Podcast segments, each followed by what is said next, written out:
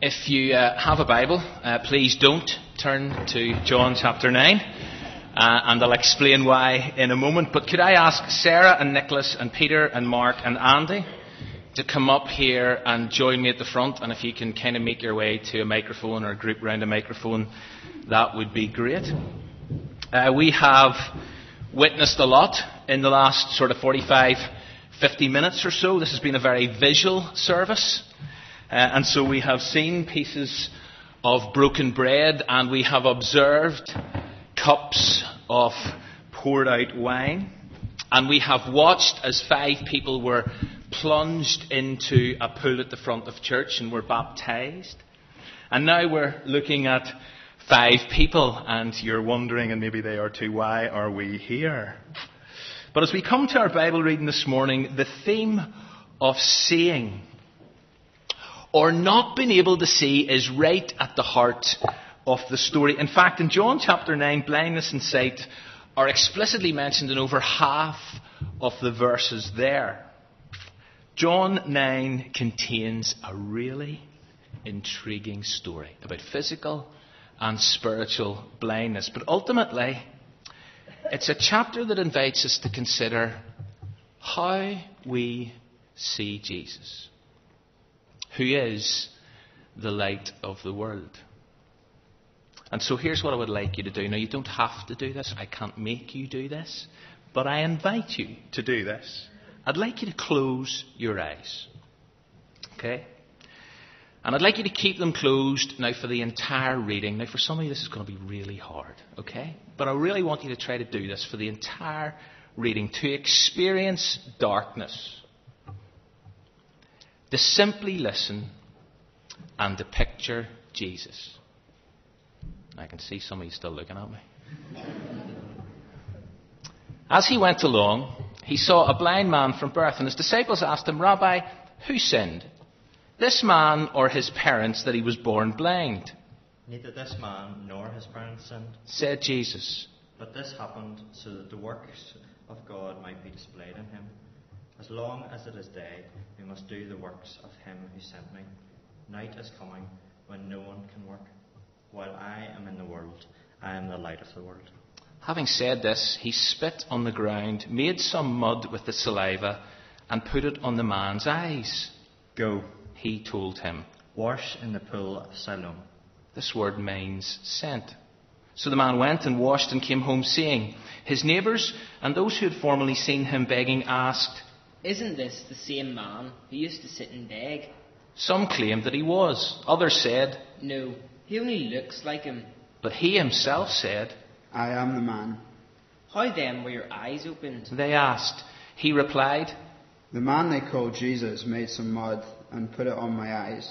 He told me to go to Siloam and wash. So I went and washed, and then I could see. Where is this man? They asked him. I don't know.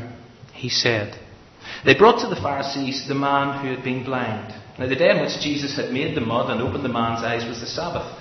Therefore, the Pharisees also asked him how he had received his sight. He put mud on my eyes. The man replied, And I washed, and now I see. Some of the Pharisees said, This man is not from God, for he does not keep the Sabbath. But others asked, How can a sinner perform such signs? So they were divided. Then they turned again to the blind man.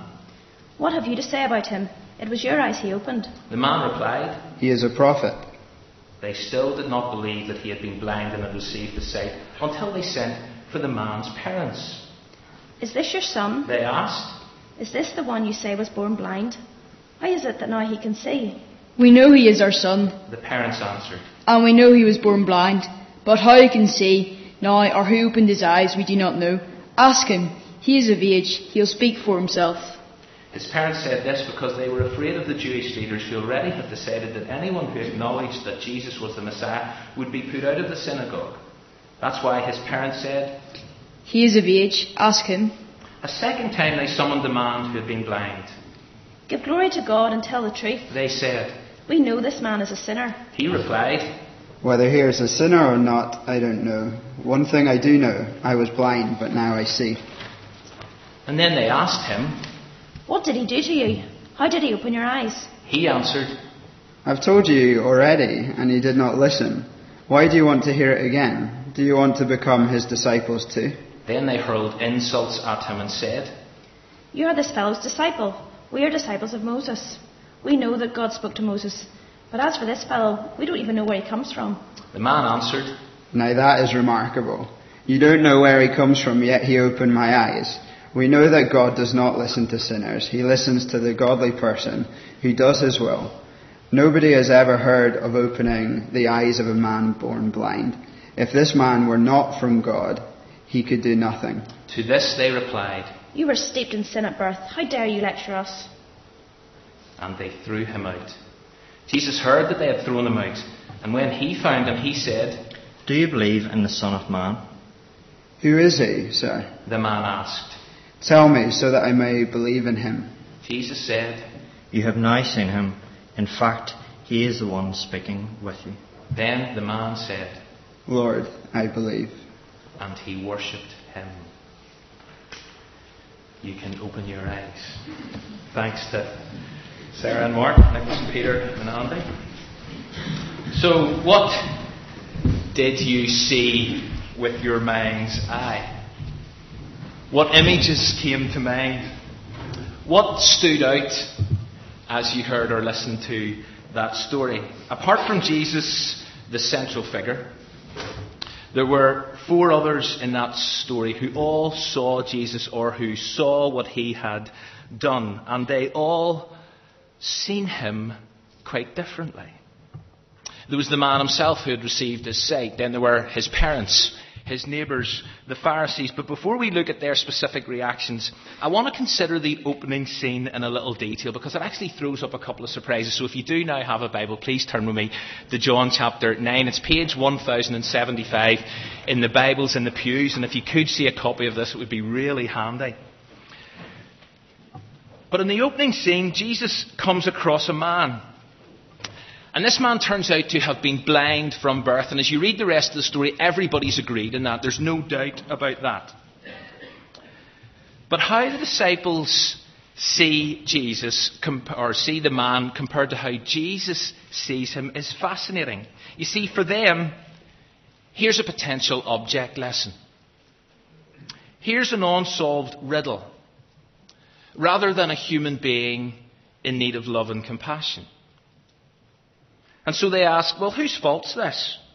What's happened? Why is he like this? Who's to blame? Who sinned him or his parents? Do you ever do that? Do you ever see someone in need and immediately you begin to look for reasons for their situation? Or you pass a moral judgment on their circumstances? Or you try to explain their condition? Now, obviously, we would never do that with someone who's physically blind. Our society, as compared to this first century context, has thankfully got a very different perspective on people born with physical disabilities. But do you ever do that when you come across or read about or see someone on your TV screen who lives with obvious need and obvious challenges and obvious problems? Jesus doesn't. Jesus sees this man very differently. And therefore, his reply is interesting, and I'm sure you picked up on this. Neither this man nor his parents sinned. Now, that should send some of our heads spinning. Some of us might want to gently correct Jesus on that one. Surely, we've all sinned. And anyone who says they haven't only deceives themselves. And that's true. Because that is explicit biblical teaching. But in terms of this man's blindness, Jesus isn't going there. Jesus isn't wanting to get caught up in the blame game. For Jesus, and what a refreshing perspective this is. This man stands before him blind and in need so that, and it's there in verse 3, the amazing work of God might be displayed in his life. Please don't miss this. Jesus doesn't see a problem to be explained. Rather, he sees the potential for transformation. Jesus sees an opportunity for God to be seen and God to be exalted in a man's life. And that profoundly challenges how we, how I see and label people. You see, I have got to, and I long to, see people through the eyes of Jesus as people in whose lives the work of God might be displayed. I'm sure there's so much more I should say in that, but I'm going to move on. The second surprise is not so much in the rather odd medical healing methodology and practice of Jesus, although let's be honest, caking someone's eyes in saliva infused with dirt is strange. The real surprise here for me is that this man doesn't ask, or he doesn't seem to ask to be healed. Now, in other situations where Jesus heals blind people like Bartimaeus in Mark chapter 10 and the two blind men in Matthew chapter 9, for example, they all seem to have asked for help. Bartimaeus actually says, I want to see. The others say, Lord, have mercy on us. And that's possibly because they all knew who they were dealing with. And so if you read those stories, they actually address Jesus as the son of David. Here, there's no record of a request to be healed. And as far as this man's concerned, he's virtually no clue who Jesus is. Because if you look at verse 11, he says, The man they call Jesus made some mud and put it on my eyes. Two comments I want to make about that. And I love this. And I find this so hopeful because this suggests to me that Jesus can be and often is at work in our lives and in the lives of those around us, even when we and they don't ask for it. And that is so reassuring. And secondly, this suggests that you can encounter Jesus with next to no knowledge of him. Our understanding of Jesus doesn't limit his ability to work in our lives. And if you're here this morning and you're unsure of like what has gone on, and you're unsure of who exactly Jesus is, then what I'd love you to take from this story is the reality that Jesus can meet you where you're at.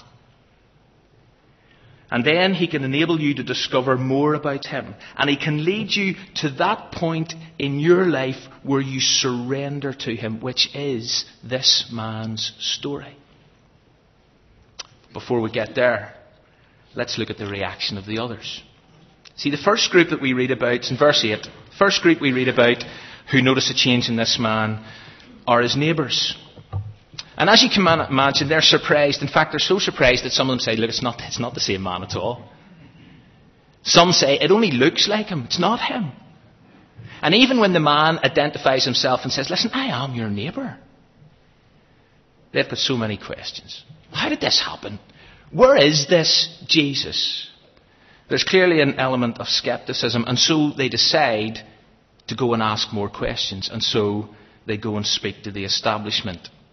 And you see, there's no doubt that many people today react to Jesus and what he has done and is doing in other people's lives in exactly this way. They're skeptical. Maybe you are. Maybe you've come here this morning and you've observed and you've seen these people and you're a little skeptical. And you're not convinced about it all. And you need more answers, and that's perfectly okay. But let me urge you to keep searching. Keep an open mind, but be incredibly careful who you go to as you seek your answers. Because the second group who react to the Pharisees, the local religious leadership, and their reaction is deeply disappointing, although it was probably predictable. Because after hearing the man's simple story, verse 15, here's a story. This man, Jesus, he put mud in my eyes, I washed, and now I see. But instead of recognizing a reality, they get caught up in the rules. And that's because all this has happened on the Sabbath, and therefore that creates all sorts of problems for people who are hung up on what you can and can't do at certain times and on certain days. And so rather than see this man as an amazing example of a transformed life, or to see Jesus as he really is, they're blinkered. Because you see, Jesus doesn't fit into their system. And so they are convinced, according to verse 16, listen, he's not from God. In fact, worse still, they label him a sinner. They totally misread Jesus, completely misunderstand him. Despite being religious, they don't acknowledge him. They won't acknowledge him. He's not what they expected. He's too radical. He's unpredictable. He's uncontainable. He's uncomfortable. And so they refuse to accept him as anyone from God, as a miracle worker. And again, that still happens today. Deeply religious people who miss reality. The reality that is Jesus. And so they end up blinkered and distracted by a whole bunch of rules and regulations, and sadly, they miss the point. But it's not fair to write the group off entirely because it says at the end of 16 they're actually divided. In other words, it implies some of them are not totally entrenched. And so the Pharisees decide, let's send for another group. Let's gauge some more reaction. And so they summons the man's mum and dad. And the Pharisees ask his parents, listen, is this your son? Is this the one who was born blind? And if it is, how come he can see? And the parents are clearly impressed with what's happened and they confirm his identity. They confirm that he was born blind. They confirm that he now can see. But regarding how this happened, they're unsure. But they suggest the way forward. And this is a brilliant stroke of genius. They say to the Pharisees, Why don't you ask him? You see, as we all know, it's really hard to argue with personal testimony. You can debate the details. You can analyse the facts. You can discuss the way you see it and understand it all you like, and there is a place for that. But at the end of the day, when someone encounters Jesus who changes their life and they tell their story, it's pretty hard, or at very least, it's incredibly cold to simply dismiss their reality. See, Ralph, Karen, Bennett, Anita, and Peter have all stood before us this morning and they have dramatically told us their story. And they could verbalize it to you afterwards if only you would ask them.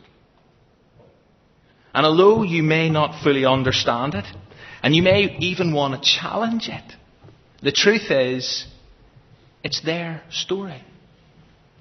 Jesus has changed and is changing their lives. And you can go and ask their neighbours about that and their colleagues and their friends. You might even want to go and ask their parents. And some of them are here this morning. But see, whatever you do, don't forget to go and ask them. Ask them. And the Pharisees do. They take up the parents' advice and they go and question the man again. But it's abundantly clear, listen, we've made our minds that we're set in our ways. We're not prepared to listen to his story. In fact, the more they hear of his story, the more they get annoyed to the point where they turn aggressive, they verbally assault him, and they just throw him out in his ear. And that's extreme, although it's not extraordinary, because there are still Christians today who, ever, whenever they tell their story, find themselves subject to verbal abuse and rejection and even in some cases physical assault. You see, some people just can't cope with Jesus. Just can't cope with what Jesus is doing in people's lives, and so they react negatively. But I want to just conclude by thinking about the man himself. Because after Jesus met him, met him where he was at, and started to work in his life, this man's understanding of Jesus increased and it expanded, and his faith grew until it reached a critical point. And it started here. Just with this basic acknowledgement of a man called Jesus. A real man. Do you believe that? There was a man called Jesus. And then a story progresses. Because he's able to identify in verse 17, do you know something?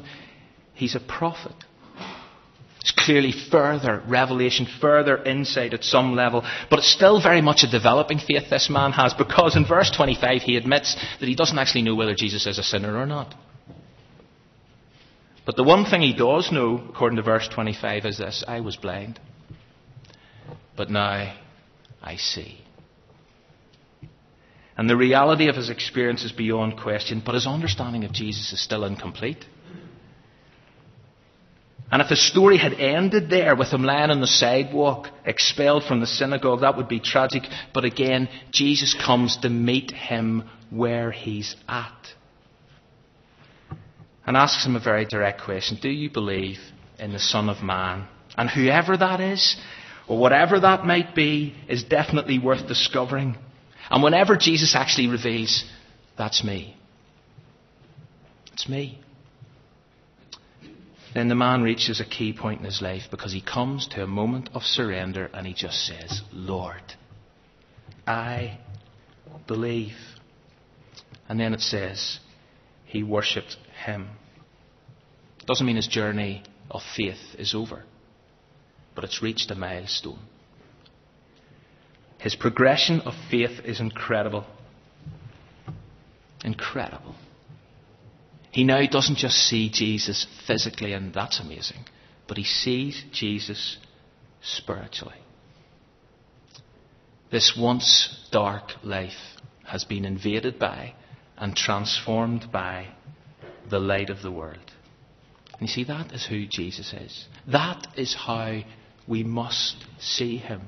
Because in verse 5, that's how Jesus identifies himself. I am the light of the world. And in John 9, a man discovered that. Ralph has discovered that. Karen has discovered that. Bennett has discovered that. Anita has discovered that. Peter has discovered that. And our prayer and our hope is that you are here this morning for whatever reason, but that you would also see not just Jesus in a new light, although that would be great, but to see Jesus as the light of the world who can open your eyes and will then invite you to worship him. Light of the world. You step down into darkness. You open my eyes, and now I can see.